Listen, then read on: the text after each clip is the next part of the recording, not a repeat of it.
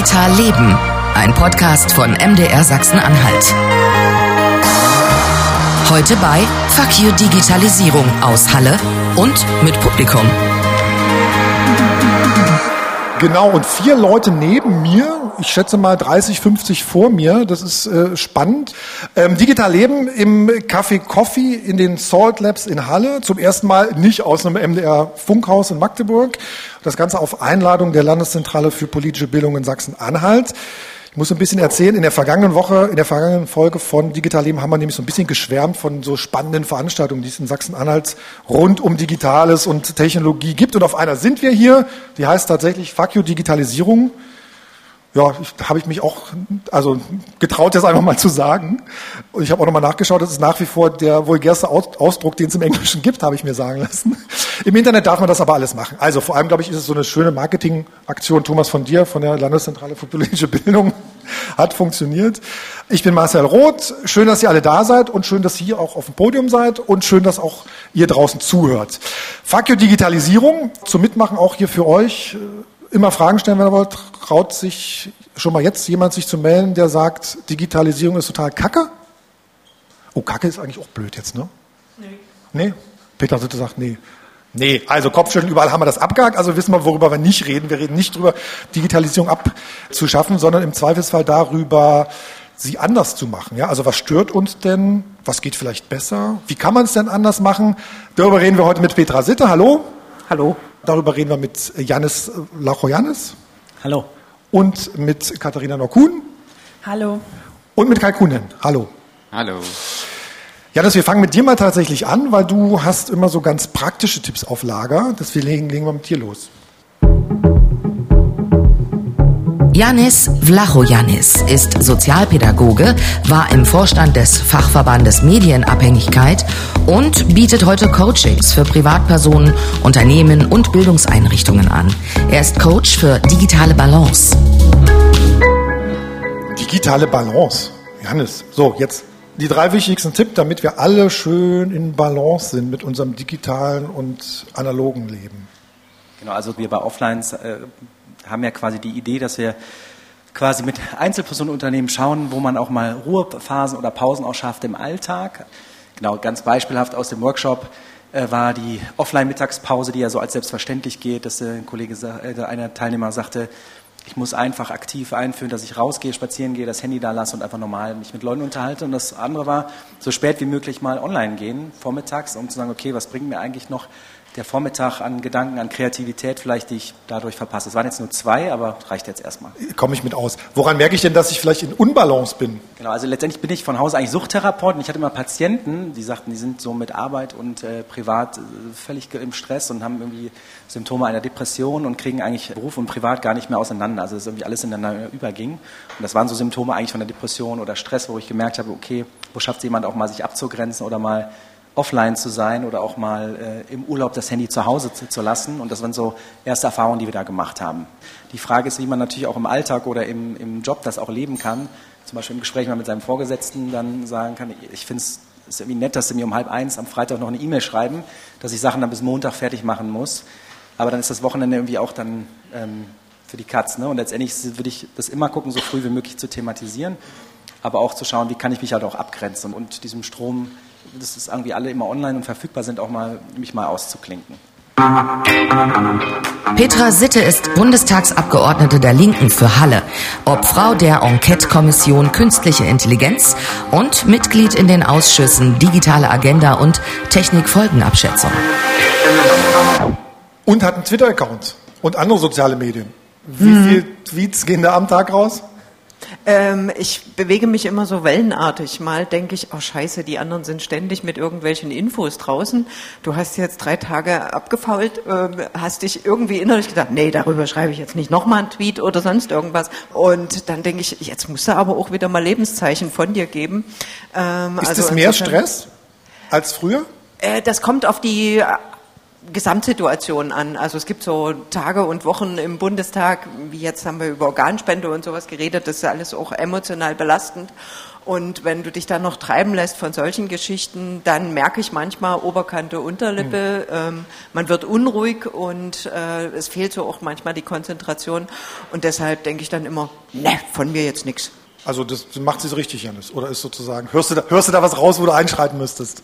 Ja, die Gefahr ist ja immer bei so einer Berufsgruppe wie mir, dass ich direkt so diese schwarze Pädagogik oder immer alles böser sehe, aber ähm, das alles Internet ist schlecht. Also das, genau, ich fand es jetzt gut, dass sie so früh wie möglich schauen, dass man eine eigene Grenze zieht und äh, schaut, was sind die inneren Bedürfnisse. Und ich glaube, das ist das, was aus meiner Sicht manchmal fehlt, ist einfach so dieses immer weiter und auch sich gut fühlen, wenn man arbeitet. Ne? Letztendlich kann sich ja jeder selber fragen, wie, wie gut ist es, wenn man später noch eine E-Mail dann auch beantwortet, so diese Frage, wo steht man da eigentlich mit seinem eigenen Narzissmus. Da würde ich schon sagen, guckt, äh, dass jeder für sich guckt, was tut einem gut und auch nicht. Ist es okay, dass man sozusagen dem Einzelnen dann die Verantwortung aufbürdet? Nee, natürlich nicht. Also Habe ich jetzt so ein bisschen rausgehört. Ja, aber es ist ja auch sein Job. Also mein Job ist es ja, äh, die gesellschaftlichen äh, Rahmenbedingungen zu denken. Was hat man denn für Angebote? Ähm, welches Klima besteht in der Gesellschaft? Äh, werde ich zur Kenntnis genommen? Ähm, hängt das tatsächlich davon ab, dass ich mein Sein ins Internet ungebrochen transportiere? Das ist das eine, ähm, mit den neuen Möglichkeiten umzugehen, vernünftig umzugehen, aber eben dabei auch die Chance zu haben, dass einem nicht ständig einer reinquatscht. Das ist ja auch bisweilen durchaus vorteilhaft, gerade im politischen Raum. Und äh, was ich aber eben auch feststelle, wenn wir im Bundestag sitzen, du bekommst bei den Besuchergruppen immer gesagt, ja, ihr sitzt da mit euren Handys und spielt da so rum. Nee, wir spielen da nicht rum. Es gibt auch schon welche, die rumspielen und schaffen. Ja, Schäuble hat schon, ja, ich weiß, ausgerechnet, ausgerechnet, der wollte es uns austreiben im Bundestag. Da habe ich ja aber echt gelacht. Nee, aber natürlich, ich kriege meine E-Mails aus dem Büro, ich äh, gucke, wie die Debatte parallel kommentiert wird im Netz und wenn irgendwelche Ereignisse sind und du hast als Politikerin oder Politiker nicht in der ersten halben Stunde re reagiert, ist der Ofen aus für dich, findest du nicht statt. Ist das so tatsächlich, ja? Das ist tatsächlich so. Gibt es ja ein Beispiel, der Robert Habeck von den Grünen, der jetzt gesagt hat, ich lasse diesen ganzen Quatsch, ne? weil er irgendwie gehackt wurde oder doch. Finde ich aber ziemlich unglaubwürdig, die ganze mhm. Nummer, muss ich jetzt mal sagen. Er äh, mit seiner Person hat ein politisches Zeichen setzen wollen, das durchaus diskutabel und beachtenswert ist. Aber das bedeutet ja umgekehrt, ähm, nicht nur auf den eigenen Bauchnabel zu gucken, sondern auch äh, damit umzugehen, was haben andere für Erwartungen. Also das ist ja auch für andere eine Möglichkeit, direkt an uns heranzutreten. Aber das heißt sozusagen, Politik kann heute nicht ohne soziale Medien stattfinden. Wenn alle dran teilnehmen oder wenn die anderen alle dran teilnehmen, hast du ein bisschen die Arschkarte. Das ist wahr. Und das Schöne in den sozialen Medien ist ja, man kann sich ja so herrlich aufregen, so super irgendwie vom Leder ziehen, man kann Sachen teilen und sich darüber aufregen. Hat natürlich einen Grund, das ist ein Geschäftsmodell für ein Facebook und Co. Unternehmen mit Dienstleistungen, für die wir nicht mal das Portemonnaie aufmachen müssen. Katharina No-Kuhn ist Ökonomin und Bürgerrechtlerin und bloggt über Politik in der vernetzten Welt. Sie hat die Kampagne Asyl für Snowden geleitet und das Buch Die Daten, die ich rief, wie wir unsere Freiheit an Großkonzerne verkaufen, geschrieben. So sieht das Buch aus. Ich habe es noch gar nicht gelesen, aber ich habe nur gute Kritiken gelesen, Katharina. Das freut mich doch. Aber sag mal, du kritisierst tatsächlich so das Daten auswerten. Würden soziale Netzwerke denn funktionieren, wenn wir monatlich dafür zahlen müssten und die Daten nicht ausgewertet werden würden? Ja, also ich glaube, diese Entweder-Oder-Frage muss man sich gar nicht stellen. Man muss sich ja auch fragen, ob die personalisierte Werbung, wie sie in dieser Form jetzt stattfindet, überhaupt sein muss. Ja, man kann ja auch Werbung schalten, ohne dass man jeden Klick auswertet und guckt, wie lange, wie viele Sekunden ich mir ein Babyfoto angeschaut habe. Da sollten wir mehr drüber sprechen, was wären denn alternative Modelle oder wo sollten wir einfach grundsätzlich verbieten, dass bestimmte Formen von Datensammlung anfallen. Man kann ja beispielsweise Webseitenoptimierung auch betreiben, wenn man Daten anonymisiert speichert. Es ist nicht notwendig, zu mir als Person zugeordnet ähm, über Jahre hinweg so ein Datenberg anzuhäufen. Das Interessante ist ja, wir wissen das ja alle eigentlich, ne? Naja, aber es ist eine Sache, das abstrakt zu wissen und eine andere Sache, das ähm, vor sich zu sehen. Und ich habe das im Rahmen der Recherche für mein Buch mal aus, ausgetestet, nicht bei sozialen Netzwerken, weil Facebook sich sträubt, ähm, da eine detaillierte Datenauskunft rauszurücken, sondern ähm, ich habe das mal für Amazon gemacht. Also ja. ich habe ein Jahr lang äh, massiv bei Amazon alles Mögliche recherchiert, bestellt. Extra dafür? Extra dafür und ähm, habe dann eine Anfrage gestellt, habe dann vier Monate Brieffreundschaft mit dem Unternehmen gepflegt, mit der Datenschutzabteilung bis sie mir dann eine ähm, CD-ROM zugeschickt haben. Die habe ich dann mit so einem antiken Auslesegerät dann ausgelesen und da war eine Excel-Tabelle drauf. Und diese Excel-Tabelle hatte 15.365 Zeilen und jede Zeile hatte bis zu 50 Zusatzangaben. Und das waren alle 15.365 Klicks, die ich in den 14 Monaten davor gemacht habe. Das heißt, ähm, jedes, also nicht nur jedes Produkt, was ich gekauft habe oder auf die Wunschliste gesetzt habe, sondern jede fucking Rezension, ich darf ja fucking jetzt sagen in dieser Veranstaltung. Nee, Moment, du was falsch verstanden. Nein, jede, wirklich jede Rezension, also jede Vergrößerung des Bildes, ähm, jedes Produkt, alles, also wirklich alles. Und das war, fand ich sehr verstörend äh, zu sehen. Halt, ich konnte sehen, wann, wann hatte ich Schlafstörungen. Ich konnte anhand der ähm, Standortinformationen, die dann auch abgespeichert werden, sehen, ähm, wie oft habe ich eigentlich meine Eltern im letzten Jahr besucht. Und das ist schon echt creepy, weil das würden wir einem Einzelhändler normalerweise nicht freiwillig verraten. Also wenn der Edeka speichern würde, wie, wie lange wir bei im Regal die Kalorientabelle von zwei Chipstüten vergleichen, ja, ähm, dann wäre, glaube ich, jeder angefressen und würde sagen, da kaufe ich nicht mehr ein. So, der Typ ist creepy. Und ähm, online haben wir uns aber irgendwie daran gewöhnt, dass es normal ist. Und ich glaube, ein Grund, ähm, warum wir so bisher nicht genug aus meiner Sicht darüber diskutieren, ist eben, dass die meisten gar nicht wissen, wie so ein Datensatz bei ihnen konkret aussehen würde, weil die meisten Unternehmen wie Facebook so etwas in dieser detaillierten Form nicht rausrücken. Also ich kann sagen, Amazon verschickt keine DVDs mehr, die machen das mittlerweile zum Runterladen. Ich habe das jetzt letzte Woche mal gekriegt, dauert, hat aber auch einen Briefwechsel, der irgendwie also, wo ich denke, jetzt macht's doch einfach, was ist denn das Problem? Äh, aber es funktioniert, aber ich habe mich noch nicht getraut, sozusagen da, da, da durchzublättern. Aber hast du auch einen Clickstream bekommen? Also hast du wirklich auch so eine Excel-Tabelle? Ich habe mich nicht getraut. Ja. Das Problem ist nämlich, dass, also das kann man, ähm, also Amazon ist da so ein Paradebeispiel, wie die meisten Unternehmen das machen. Ja, es ist wie so ein ähm, Computerspiel mit mindestens fünf bis sechs Leveln, ja. Mhm. Und das Level eins ist, du fragst an und die sagen, geh mal in dein Profil gucken. Level zwei ist, ähm, sie schicken dir ein PDF zu, wo sie quasi nochmal das zum Ausdrucken bereitgestellt haben, was in deinem Profil ist. Und dann musst du immer weiter nerven. Und das ist absurd, weil eigentlich hat man ja einen Rechtsanspruch darauf. Kai Kuhnhen arbeitet beim Konzeptwerk Neue Ökonomie in Leipzig. Das Kollektiv will die Wirtschaft sozialer und ökologischer machen. Kuhnhen besitzt kein Smartphone und hat früher beim Umweltbundesamt in Dessau gearbeitet. Oh, wow, wow, wow, wow. Aber es gibt Leute, die kein Smartphone benutzen, Kai, das ist völlig in Ordnung. Konzeptwerk Neue Ökonomie finde ich ganz spannend. Kai, weißt du, woran ich denken musste, als ich gehört habe, dass du hier auf dem Podium sitzt? Mein Sohn, der hat neulich ein Referat über Kolonialisierung von Afrika gehalten. Da habe ich gelernt, ein Bremer Kaufmann hat Deutsch-Südwestafrika, heute Namibia, gekauft, um Absatzmärkte zu erschließen, Bodenschätze auszubeuten. Später wurde dann äh, die, das Ganze wirklich kolonialisiert und stand unter dem Schutz des Deutschen Reichs. Sieh da nur ich Parallelen zum Internet oder siehst du die auch? Ich würde sagen, also jetzt auf einer ganzen Makroebene gibt es natürlich im in der Marktwirtschaft, im Kapitalismus immer das Bedürfnis, Kosten zu externalisieren, die Umwelt auszubeuten, die Menschen auszubeuten und das hat halt auch schon im Kolonialismus funktioniert, auch schon, auch schon vor der Marktwirtschaft, wie wir sie kennen und das funktioniert jetzt in, in der Digitalisierung genauso. Ihr seht, wir haben angefangen bei Smartphones und sind jetzt bei Politik und ähm, Kapitalismuskritik, das stellen wir im Podcast Digital Leben öfter schon mal fest, dass wir irgendwie eigentlich plötzlich über was ganz anderes reden. Das ist total erstaunlich. Kai, was läuft denn deiner Meinung nach und auch gerne an euch. Was läuft denn deiner Meinung nach ganz besonders schief an der Digitalisierung gerade? Ich glaube, die Digitalisierung wird halt getrieben, vor allen Dingen von Unternehmen, natürlich auch von, von Staaten, die sich davon ähm, Standortvorteile versprechen. Unternehmen und der Staat tun halt sehr viel dafür, das zu pushen. Der Narrativ ist ja auch so, wir müssen jetzt wirklich aufpassen in Deutschland, dass wir nicht abgehängt werden und, und diesen Streben nach so Wirtschaftswachstum und Macht am Ende auch für den Staat, dem wird halt alles untergeordnet und da, da, sind wir natürlich bei den persönlichen Daten, aber da sind wir natürlich auch bei ökologischen Schäden ähm, und auch bei so bei anderen sozialen Folgen, die es hat. Ist das ein Narrativ? Wir werden abgehängt, ähm, Peter Sitte? Also in der Politik ähm, von einem Teil der Vertreter schon. Als das vorhin mit Amazon kam, äh, ich erinnere mich an die sogenannte Projektgruppensitzung gerade aus der äh, Enquete-Kommission Künstliche Intelligenz. Äh, da haben uns Leute erklärt, dass Amazon jetzt allen Ernstes, und da finde ich, muss Politik tatsächlich auch aktiv werden, ähm, die Absicht hegt, äh, Krankenversicherungen anzubieten. Gesundheits, ja, genau. Mhm. Und das ist völlig irre. Also ich meine, da sitzt der Storch vorm Krötentunnel. Und das heißt jetzt, wir kaufen nicht mehr bei Amazon ein und machen dann ein nationales Internet auf oder sind protektionistisch unterwegs?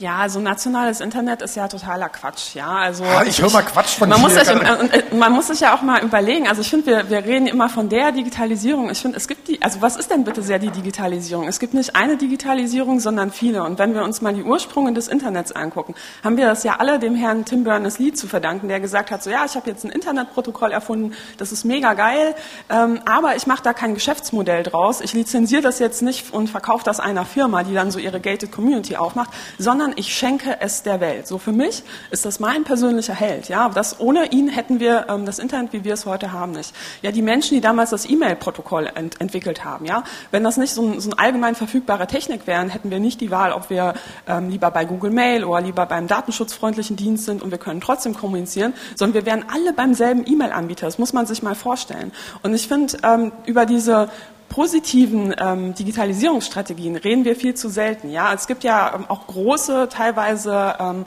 gemeinnützige Stiftungen, wie beispielsweise die Mozilla Foundation, die den Firefox-Browser macht, die ganz viele tolle Projekte für Datenschutz gegen Überwachung macht und die eben spendenfinanziert sind. So. Und ich finde, da sollten wir eher drauf gucken, naja, was können wir uns denn positiv drauf, äh, also was können wir uns positiv angucken? Ich würde mir viel eher wünschen, dass die Bundesregierung mal sagt, wir, wir unterstützen, wir geben mal ein paar Milliarden in solche ähm, Community-Projekte oder gemeinnützige Projekte oder offene Projekte, ja, vielleicht auch für ganz Europa, da profitieren alle davon und nicht nur ein paar große Konzerne. Ich will, also mir ist es ehrlich egal, ob wir ein europäisches Amazon haben, das, das wird das Ganze ja nicht besser machen. Ja, es wäre halt trotzdem immer noch ein, ein schlechtes Businessmodell. Sehr schön. Fragen von euch, dann, dann, dann, dann los. Hinten? Ich komme, ich komme, ich komme.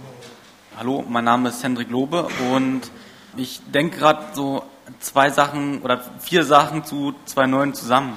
Und zwar kam von dir zur Sprache, dass dein Sohn über den Kolonialismus und Imperialismus einen äh, Vortrag gehalten hat.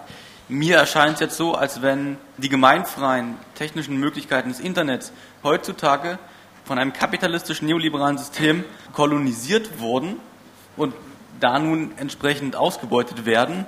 Und zum Zweiten denke ich zusammen, dass diese ständige Überwachung ja schon etwas ist, was literarisch auch schon bei George Orwell vorkam, ähm, 1984. Nur, dass kein totalitärer Staat, also keine totalitäre Politik hier die Fäden in der Hand hat, um uns zu überwachen, sondern ein komplett umfassender Kapitalismus und ein neoliberales System. Da nicken wir alle da vorne. Ne? Die entscheidende Frage ist ja, wo liegt da das größte Konfliktpotenzial eigentlich? Ne? Liegt das sozusagen auf der Seite zwischen dem Staat und den Unternehmen oder liegt es auf der Seite zwischen Staat und Unternehmen und dann auf der anderen Seite die Menschen? Ähm, ich finde, dass man das in einem Dreieck oder wahrscheinlich sogar ein Viereck denken muss, aber wir fallen jetzt nur diese drei Seiten ein. Äh, selbstverständlich äh, hat der Staat eine gewisse Schutzfunktion. Er hat eine Verantwortung, auch was die Frage der Diskriminierung, der Teilhabe anbetrifft, auch im Netz sowohl was die Frage der Demokratisierung im Netz anbetrifft. Und die andere Seite ist, das haben wir auch immer diskutiert, als ich äh, in der ersten Enquete-Kommission Internet und digitale Gesellschaft war.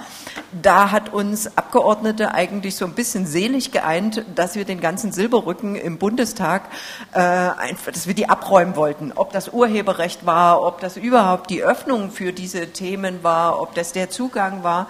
Äh, da gab es sozusagen so einen minimalen, aber immerhin Grundkonsens.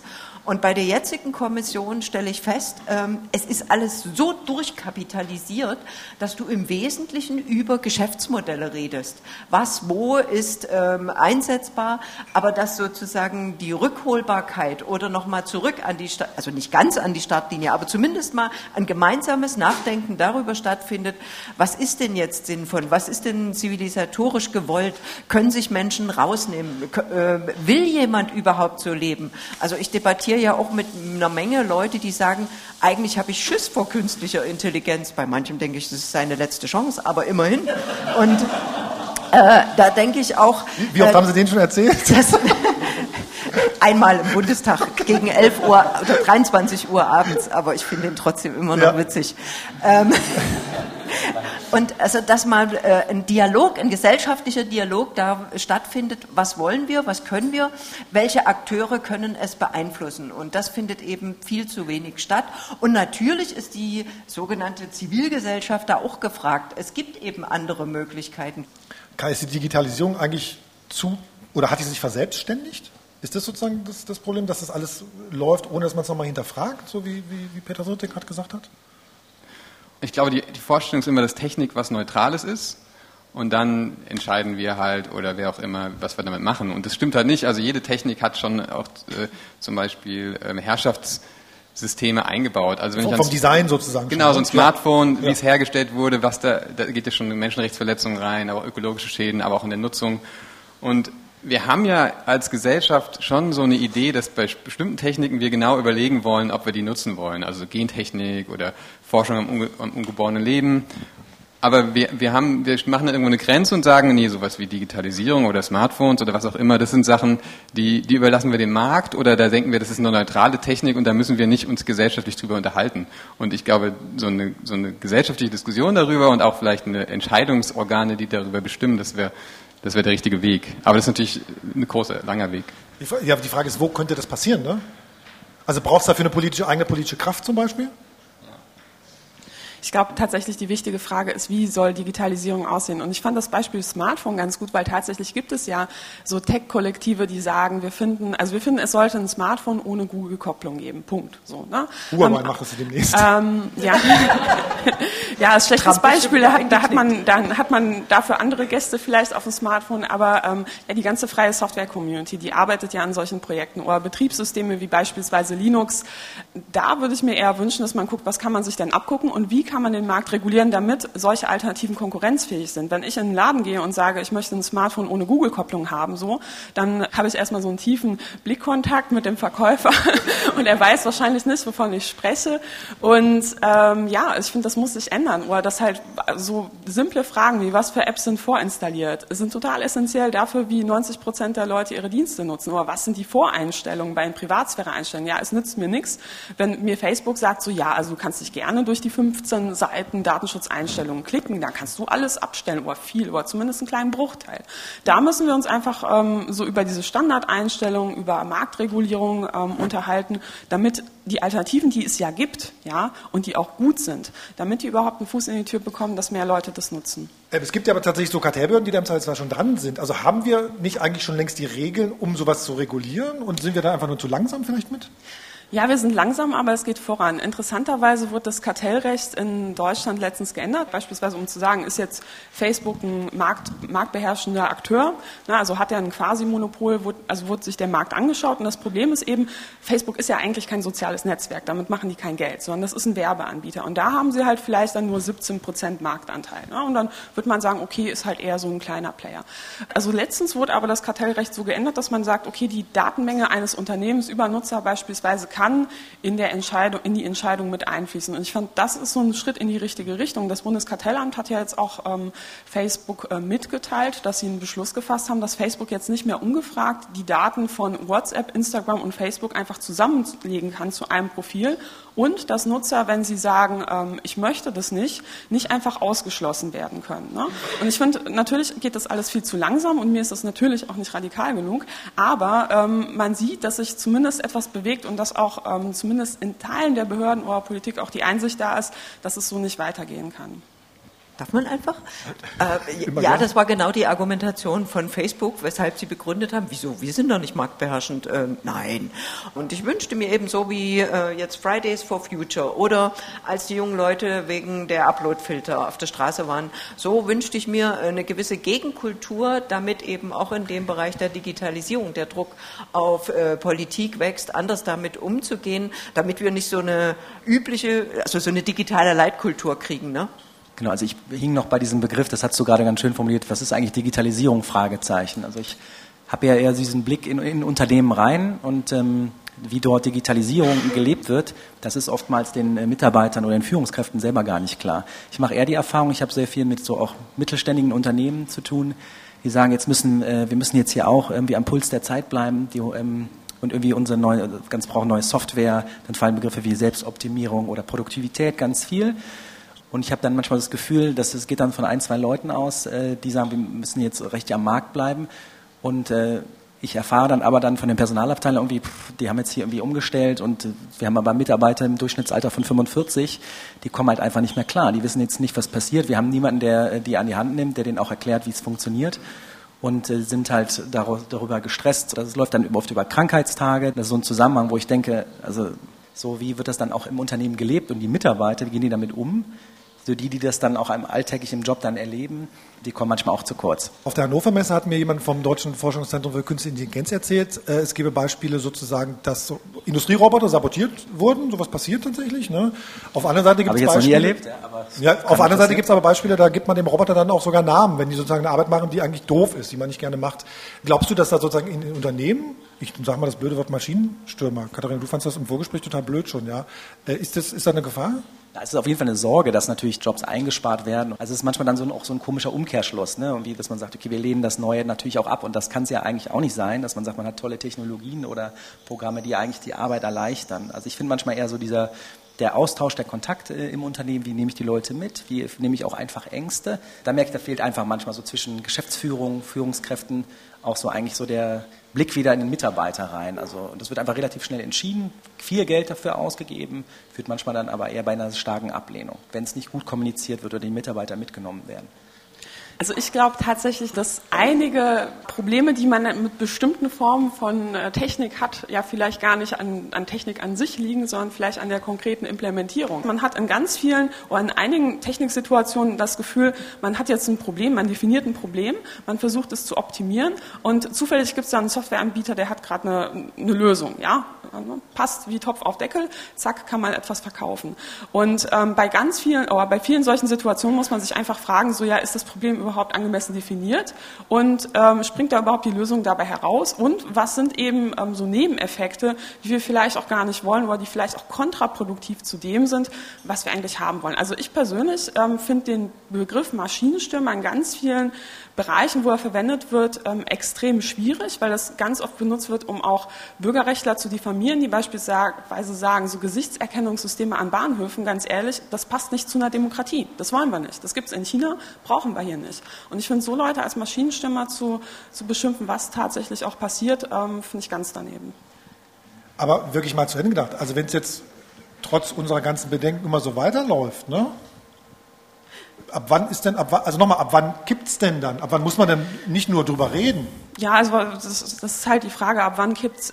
Und das Problem, was ich gerade im Bürgerrechtsbereich oder im Datenschutzbereich sehe, ist, dass man gar nicht so eine klare Trennlinie ziehen kann zwischen staatlichen Datensammlungen und Unternehmensdatensammlungen, weil es ja in vielen Bereichen einfach Befugnisse gibt, dass der Staat zu Unternehmen hingehen kann und sagen kann, so hier gib mir mal alle Daten über diesen Nutzer oder die NSA baut sich direkt eine Standleitung. Ja, ich persönlich habe nicht das Vertrauen, dass ähm, leider nicht, dass ähm, wir auf jeden Fall in den nächsten 50 Jahren stabile demokratische Regierungen in allen ähm, Ländern Europas haben werden. Ich bin in Polen geboren. Ich sehe das mit, mit großer Sorge, was da passiert.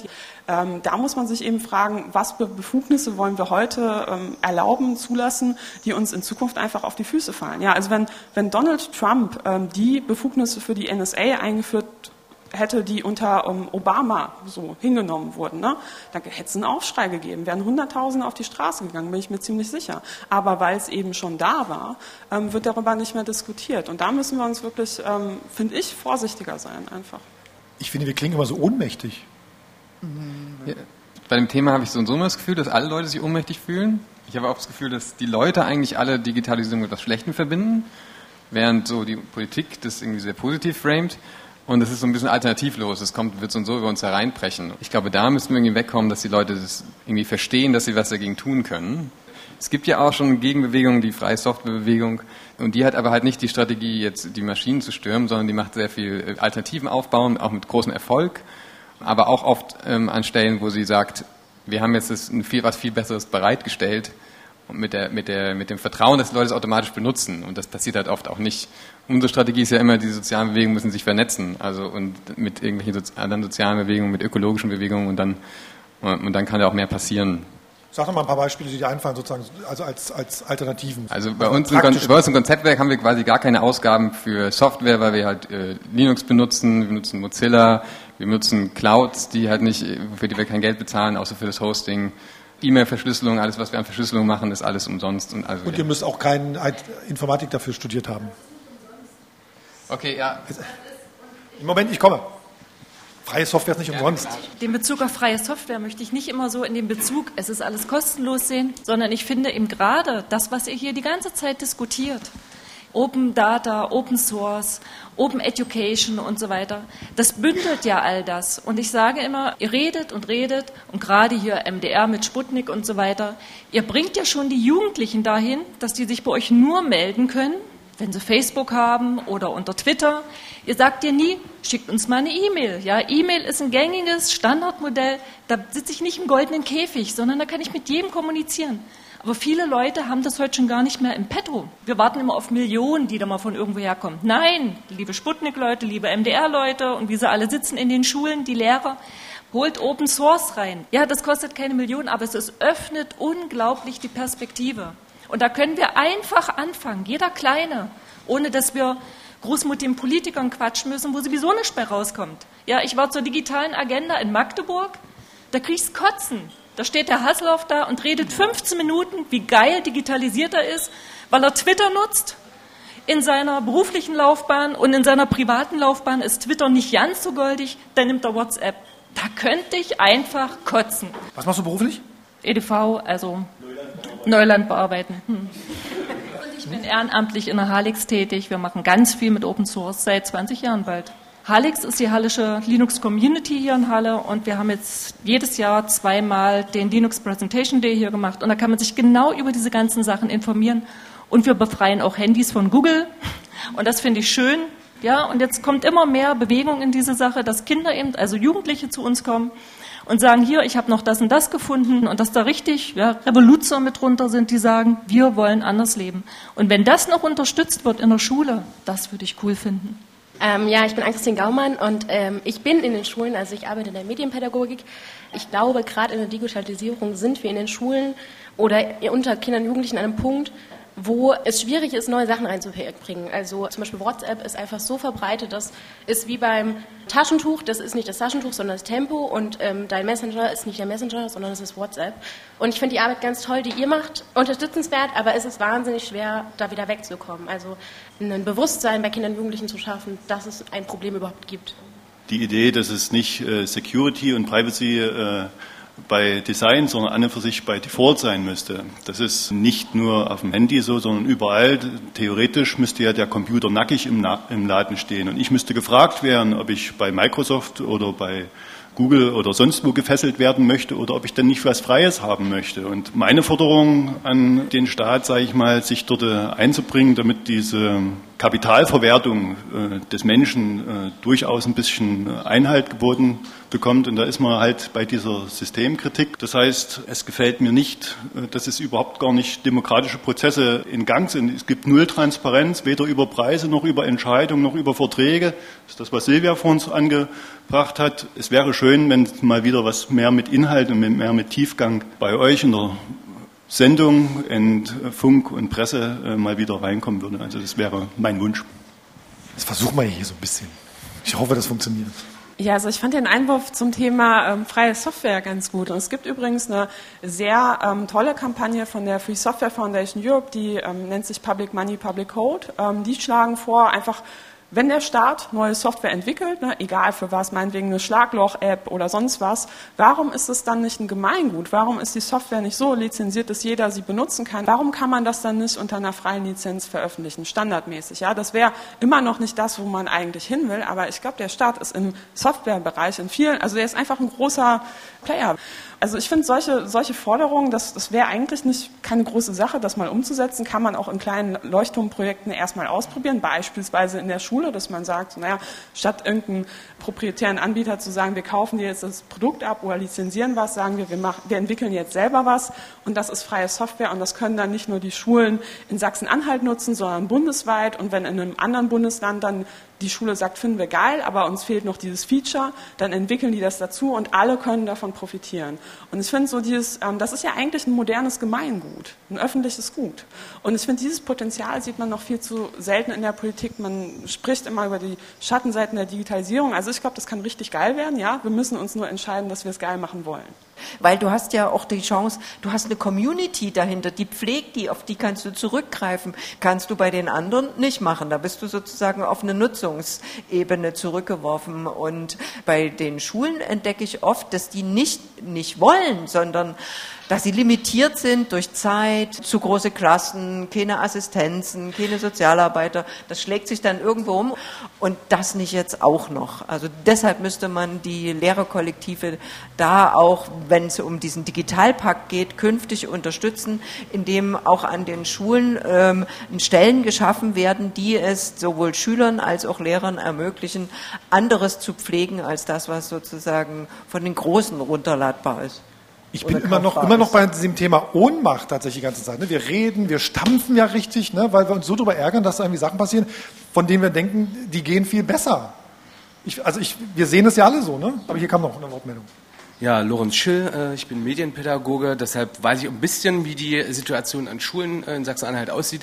Und der Digitalpakt Schule ist ja gut und schön gedacht. Ähm, Momentan, so wie ich das verstanden habe, sind die Gelder aber dafür reserviert, dass man Infrastruktur bereitstellt. Da muss jetzt personell gedacht werden, weil die Lehrer haben teilweise, sie sind überaltert teilweise, es fehlt extrem an Lehrkräften im ganzen Land. Und wenn jetzt auf einmal noch jemand kommt und sagt, hier mach mal das und das und jetzt, also diese Digitalisierung auf Drang, so, und das musst du jetzt sofort irgendwie einflechten in deinen Unterricht, äh, das schaffen die gar nicht. Das heißt, hier muss auch noch Geld her, um personell das Ganze zu unterstützen, sei es zum Beispiel durch Medienpädagogen, aber das ist ein Tropfen auf den heißen Stein. Was wir an Anfragen bekommen in dem Bereich, das ist so immens, das können wir einfach nicht decken. Gerade auch die jüngeren Grundschulen fragen immer mehr an, und ich finde, da sollte man vor allen Dingen ansetzen, weil die sind noch formbar auf eine gewisse Art und Weise. Da muss einfach Geld reinfließen. Da muss ein bisschen was passieren. Ansonsten fallen wir, was Digitalisierung angeht, gerade im Schulbereich extrem auf die Nase. Vielleicht sollte man auch ein paar bestimmte Lehrinhalte weglassen, um sowas dann zu machen, also das alles zu entschlacken. Da bin ich äh, jetzt, glaube ich, die Gegenposition. Ich bin Historiker und ich sehe es eigentlich mit Schrecken, wie sehr in unserer Bildungspolitik die Digitalisierung immer wichtiger wird und die Inhalte immer unwichtiger werden. Ich frage mich, ob ein Geschichtslehrer wirklich, ob der sich mit Geschichte auskennen soll oder ob das wichtig ist, dass er da irgendwie irgendwelche Sachen auf den Computer bringt, wo alles wackelt und alles irgendwie bunt ist. Ich glaube, dass, es, dass, man, äh, dass man da auch irgendwie zurückgehen sollte, vielleicht. Hallo, ich bin Sebastian. Ähm wir haben jetzt ganz viel gehört über Politik und auch äh, über datenschutzrechtliche Aspekte. Was mir momentan bei der Diskussion ein bisschen zu kurz kommt, ist, ist letzten Endes, und da würde ich vielleicht versuchen, den Janis wieder ein bisschen mehr in die Diskussion zu holen. Was bedeutet es eigentlich, ähm, die Nutzer von sozialen Medien in der Zukunft äh, für unsere soziale Interaktion? Wenn man mal davon ausgeht, dass ähm, immer mehr Jugendliche und junge Generationen aufwachsen mit Facebook und Instagram, wo sie im Prinzip in der Realität existieren und äh, sich fortbewegen, die nicht real ist, die ein Zerrbild dessen darstellt, was Realität eigentlich ist. Also was heißt das in Zukunft? Äh, wie wird unsere Generation miteinander umgehen? Janis. Jetzt sind wir gespannt. Eine große Frage, genau. Also ich komme ja aus dem Bereich Computerspiel und Internetsucht, habe ich lange auch in der Beratungsstelle gearbeitet. Natürlich hatte ich da mit Jugendlichen zu tun und Erwachsenen, die 12, äh, 14 Stunden World of Warcraft gespielt haben über mehrere Jahre und denen natürlich dann, äh, je mehr sie Erfahrungen in virtuellen Welten gemacht hat und erfolgreicher und selbstbewusster sich darstellten, umso mehr der, ja, der reale Kontakt, äh, den sie im, Real, also im Alltag hatten, verloren ging. Aber letztendlich ist so, ähm, für mich war das Wichtigste eigentlich bei, diesem, bei dem Projekt, dass wir die, die Elternarbeit hatten. Weil natürlich hatte ich, war das Thema, naja, wenn zum einen äh, Eltern sagen, das ist alles Schwachsinn und das ist dumm, macht, äh, Computerspiele machen dumm und soziale Netzwerke machen dumm. Was mache ich da als 14-, 15-Jähriger? Dann mache ich es umso mehr. Man kann ja nicht sagen, dass es, soziale Netzwerke sind schlecht, Computerspiele sind schlecht, aber ich frage immer natürlich, wo gibt es auch eine Balance, wie findet Interaktion, soziale Interaktion statt, Hobbys, Interessen, wo finde ich Streitkultur auch außerhalb vielleicht von virtuellen Welten. Deswegen denke ich, also bin ich da immer so ein bisschen vorsichtig, wie sieht so die Zukunft aus? Ich kann es natürlich nicht sagen. Ich merke natürlich, dass gewisse Games ähm, Belohnungsaspekte haben, die auch an Substanzen oder an Glücksspiele erinnern. Also wie perfide sind natürlich manche Spieler auch, gerade Jugendliche, die geben dann virtuelles Geld scheinbar aus, äh, kaufen sich dann Drachengold in, im Spiel, das ist aber echt Geld und geben dann 200 Euro aus für virtuelle Charaktere. Genau.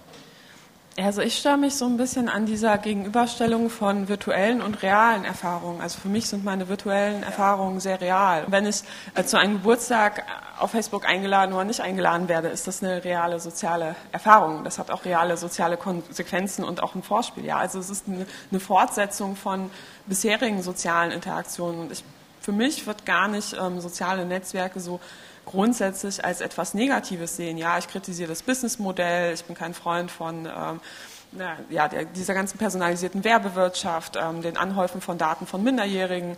Aber ich glaube, ähm, also ich bin in der Lage, ich habe genug Fantasie, mir soziale Netzwerke vorzustellen, die nicht diesen Prinzipien gehorchen. Es gibt ja auch freie Alternativen, wie beispielsweise Mastodon, da bin ich auch ich glaube auch, dass viele Jugendliche genau checken, wie soziale Netzwerke funktionieren, ähm, oder zumindest ansatzweise. Ja, also die meisten Leute stellen sich ja nicht auf Instagram so dar, wie sie sind, sondern so, wie sie gerne wären. Das ist ja eine Bühne. Das begreifen schon 14-, 15-Jährige für sich. Ja, also ich poste ja nicht das Foto, wo ich unvorteilhaft bin, sondern lege noch fünf Filter drum. Und ich finde, dann ist es aber wichtig, dann mit Jugendlichen darüber zu reden, was macht das denn mit uns oder auch mit Schönheitsidealen beispielsweise, wenn der Filter halt nach einer bestimmten ähm, auch europäischen weißen ähm, Norm normiert ist, dass halt Augen systematisch vergrößert werden, dass bestimmte Hauttöne besser rüberkommen bei bestimmten Filtern. Über so etwas sollte man mit seinen Kindern reden und in der Schule und dann aber auch hinterfragen, so naja, ähm, finden wir das okay, dass diese Systeme so funktionieren, wie sie funktionieren. Aber ich glaube, es ist unvermeidbar, dass einfach wir akzeptieren müssen, dass online ein Teil von unserer Realität ist. Ich fand das aber auch interessant, was du angesprochen hast mit dem ganzen Thema Sucht. Natürlich muss man mit seinen Kindern drüber sprechen, warum hast du jetzt äh, die Kreditkarte mit 1000 Euro belastet, um virtuelle Gegenstände zu kaufen. Aber ich fände, wäre es dann nicht vernünftiger zu sagen, wir müssen jetzt an den Hersteller rangehen und einfach sagen, bei minderjährigen Profilen sollte überhaupt nicht dieser Anreiz ähm, entstehen. Bei vielen äh, Spielen mit In-App-Käufen, das ist ein Suchtfaktor. Ja, die sind genauso optimiert wie Glücksspielautomaten. Wir, wir erlauben Kindern ja auch nicht in ein Casino zu gehen, ja. Und ähm, da würde es mir halt auch einfach wünschen zu sagen, so, naja, macht das unsere Welt so viel besser, dass es jetzt unreguliert ist? Nö. Ja, macht es sie schlechter? Ich finde schon. Zack, äh, Politik, deine Aufgabe. Ich, ich würde so langsam mal so ein kleines äh, okay. äh, Warn-up machen. Es gibt ja auch so einen Spruch, alles, was man digital machen kann, wird auch digital irgendwann gemacht. Katharina, dich habe ich so verstanden, um Gottes Willen, ne? bloß nicht. Und der Rest auf dem Podium? Klar kann es sein, dass irgendjemand irgendwas macht, aber ich finde, es macht schon einen Unterschied, ob das halt irgendeine kleine Online-Klitsche in Hittertupfingen ist, in irgendeinem anderen Land, wo man vielleicht rechtlich schwierig rankommt, oder ob das einer der größten Konzerne der Welt ist, ja, und man, wo man eigentlich rechtlich durchgreifen kann. Also diese Mehr von rechtsfreier Raum Internet. Es gab nie einen rechtsfreien Raum Internet, wird es auch niemals geben. Die EU-Datenschutzgrundverordnung ist ja ein einfaches Beispiel. Hat die EU einfach gesagt, naja, Dat europäisches Datenschutzrecht gilt immer dann, wenn ihr gezielt gezielt europäische Nutzer ansprecht. Ist eure Wahl, liebe Unternehmen. Google, ihr könnt auch gerne sagen, so dann spreche ich halt keine, keine europäischen Nutzer mehr an, bietet es nicht mehr auf Deutsch an, so. Aber wenn ihr es macht, dann müsst ihr eben auch nach unseren Regeln spielen. Und zack, plötzlich geht's. Ja, und das inspiriert ja auch Menschen in anderen Ländern, beispielsweise im US-Kongress mal Mark Zuckerberg zu fragen, so, hm, brauchen wir vielleicht so eine Privacy Bill of Rights für Kinder? Ja, ich glaube, das ist auch mit ein Produkt dessen, dass wir in Europa einfach mal mutig waren. Wird alles digitalisiert, was digitalisiert werden kann? Okay. Wenn es Geld macht, würde ich sagen, ja. Und ich glaube auch, da sind schon Grenzen überschritten. Also diese Videospielfirmen, die stellen ja Ökonomen an und Psychologen, um genauso rauszufinden, wie Kinder reagieren, wie Erwachsene reagieren. Das ist, glaube ich, auch nochmal so ein Grund, warum ich so Smartphones nicht mag. Also es gibt quasi auch, Videospiele sind ja früher, wenn ja früher irgend sowas wie ein, sag die ich waren mal, offline. Die, die waren, waren so, offline. die waren sowas wie ein interaktives Buch, ja. Und heutzutage, gerade auf Smartphones, da muss halt alles Geld gemacht werden über ähm, die Daten, die man da abgreift oder über nachher kleine Microtransactions. Wird alles digitalisiert? Na, ich glaube, dass äh, durchaus fast alles digitalisierbar ist. Aber ich muss eine Entscheidungsfreiheit haben können, was ich nutze. Und was mir halt auch wichtig ist, es gibt eben Leute, die sagen, nee, mit mir nicht. Und dann ist es auch politische Aufgabe zu sagen, ja, es müssen auch Offline-Strukturen aufrechterhalten werden.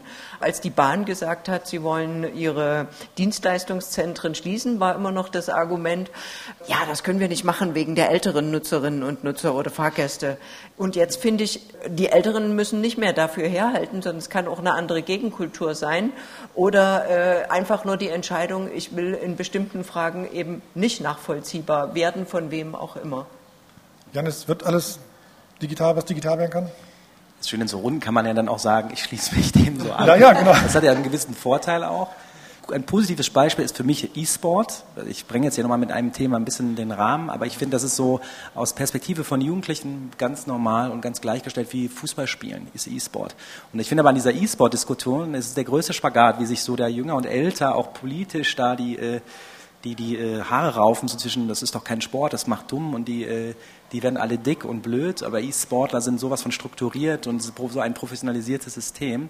Aber als Teil der Jugendkultur wird es gleichwertig wahrgenommen und deswegen finde ich das eigentlich so aus der ein Mikrobeispiel, wo man sagt, wenn man das mal ein bisschen sachlicher diskutiert, finde ich das eigentlich ein gutes Beispiel so für diesen Spagat. Dass Jugendliche sagen, ich spiele gerne auf Fußball, aber ich spiele es halt auch gerne auf FIFA auf der Konsole und finde da einen ganz guten Umgang mit. Also das finde ich so, diese Debatte manchmal unheimlich schwierig, aber ähm, finde ich ein ganz interessantes Thema, wo sich dieser Spagat zeigt. Ich bin immer noch so ein bisschen ratlos gerade. Haben wir jetzt, gehen wir jetzt mit einem positives Gefühl nach Hause und mit einem negativen? Wenn wir jetzt in fünf Jahren uns hier wieder treffen und sagen, Mensch, was haben wir damals eigentlich für einen Quatsch erzählt? Oder ich habe es doch schon vor fünf Jahren gesagt. Also was sozusagen sagen wir über den heutigen Abend in fünf Jahren? Ja, also wenn ich mich in fünf Jahren äh, sehe, dann sehe ich mit einem, mich mit einer großen Flasche Champagner und ich stoße an auf die erste Milliardenstrafe auf Basis der Datenschutzgrundverordnung gegen Google, Facebook oder einen der üblichen. Ja, ja das Problem ist halt, in, in einigen Bereichen ist es ja schon so ein bisschen deprimierend, manchmal ein Rückzugskampf, aber ich finde, ich glaube, dass es besser wird. Ja, also ich, ich bin kein Pessimist. Ich versuche auch immer Optimist zu sein. Ja, ich sehe das, glaube ich, in, in fünf Jahren werden wir zurückdenken an diesen Abend, denken, ach ja, das war eine von diesen Veranstaltungen, die damals den Auftakt gegeben haben, dass diese, diese ähm, Kritik und auch diese öffentliche Diskussion angefangen hat und das dann hat dann ein, ist auch ein äh, Eingang gefunden in viele andere äh, Proteste auf der Straße. Fridays for Future hat dann aus aufgenommen und das hat damals dann zum großen Wandel beigetragen, an dem wir natürlich noch arbeiten in fünf Jahren. Also wir werden ja zu mega vielen Veranstaltungen eingeladen. Das ist echt zu dem Thema Offliner, Nonliner äh, meine allererste Einladung gewesen, die sozusagen eine tiefere Beschäftigung mit dem Thema ausgelöst hat. Aber ich möchte gern die optimistische Variante aufnehmen. Ähm, das betrifft nämlich den gesamten Bildungsbereich, dass es in fünf Jahren vielleicht völlig normal ist, dass Kinder Angebote bekommen, wie sie sensibel pädagogisch begleitet werden können, nicht nur spätere Nutzerinnen und Nutzer zu sein, sondern das technische äh, und inhaltliche Verständnis langsam entwickeln können, wie man damit umgeht. Und die Neugier ist bei den Kleinen da. Das erlebt man bei jeder Computer AG. Und das finde ich, äh, ist ein, dazu zu gucken, das macht richtig Spaß ich bin auch positiv, dass so aus der Perspektive so einer Unternehmenskultur auch dann vielleicht Vorgesetzte auch mal leben. Ich lasse meine Mitarbeiter mal in Ruhe und gehe bewusst mal offline und äh, setze mal ein Signal und sage vielleicht meinen Mitarbeitern, okay, am Wochenende, äh, es gibt ja auch das Arbeitsschutzgesetz und das nochmal noch betonen, dass nicht am Wochenende gearbeitet wird und dass auch meine letzte Mail vielleicht um 18 Uhr rausgeht und dann ist auch mal Ruhe und diese, so diese Haltung auch vielleicht ein bisschen mehr umwog wird und Mitarbeiter auch, sage ich mal, das auch genießen können, dass sie nicht, äh, nicht immer sofort antworten müssen. Von dem her, ich hoffe, dass wir uns in fünf Jahren dann nochmal sehen. Es war ja eigentlich eine Einladung jetzt nochmal, oder? Für, für ich bin ja leider nicht der Veranstalter. Ich jetzt aber den Veranstalter der Thomas von der Landeszentrale für politische Bildung das klang jetzt für mich so, ja. Ich versuche mal so ein kleines Fazit zu machen, zusammenzufassen. Also wir müssen uns viel mehr Alternativen angucken in, in, in jedem Bereich und das schon von früh auf, wenn die Kinder sozusagen gerade anfangen zu laufen. Muss natürlich aber auch sagen, die nächste Folge von Digital Leben bei MDR Sachsen-Anhalt beschäftigt sich genau damit, wie gehen Familien eigentlich sozusagen damit um. Und mir fiel gerade ein, was wir aus dem F-Wort machen. Wir nehmen einfach das Digitalisierung weg und setzen da Tech-Konzerne ein. Fuck you Tech-Konzerne. Ginge vielleicht. Da könnten wir uns drauf einigen, glaube ich, oder? Oh, ja. Genau, sie sowieso. Ähm, ich weise auch gerne noch auf die Startup-Safari hin. Die ist am 12. und 13. Juni in Halle, auch hier in den Sword Labs. Da kann man sich sozusagen anmelden. Und ich muss natürlich auch noch eine ganze Menge Podcast-Empfehlungen loswerden. Bei MDR Sachsen-Anhalt, die Podcast-Familie wird immer größer. Da gibt es einen tagesaktuellen Podcast, der Tag in Sachsen-Anhalt, einen Wochenrückblick, was bleibt, Fußball-Podcast zum HFC und FCM. Da passiert auch ganz viel im Fußball. Und ganz neu auch kluges Proberaum gibt es zu Sachsen-Anhalts Musikszene. Die erste Folge ist damit Bill Kaulitz. Und Kontakt natürlich online-sachsen-anhalt.mdr.de als E-Mail. Ansonsten Twitter, mdr-san. Vielen Dank sage ich an äh, Christoph und Max von Fruchthaus Productions, die uns unterstützt haben. Der Markus Küstner, der hier alles schön produziert hat. Marit Häske, die uns ihre Stimme geliehen hat. Das Online-Team von MDR Sachsen-Anhalt und natürlich der Landeszentrale für politische Bildung. Thomas Erling, vielen Dank und natürlich äh, ganz lieben Dank an unsere Gäste, Petra Sitte, Katharina Nokun, Kai Kuhnhem und Janis Vlacho. Janis, vielen Dank ans Publikum natürlich auch. Dankeschön. Kommt gut nach Hause, schönen Abend.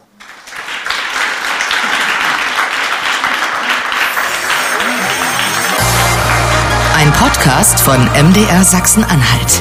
Digital Leben.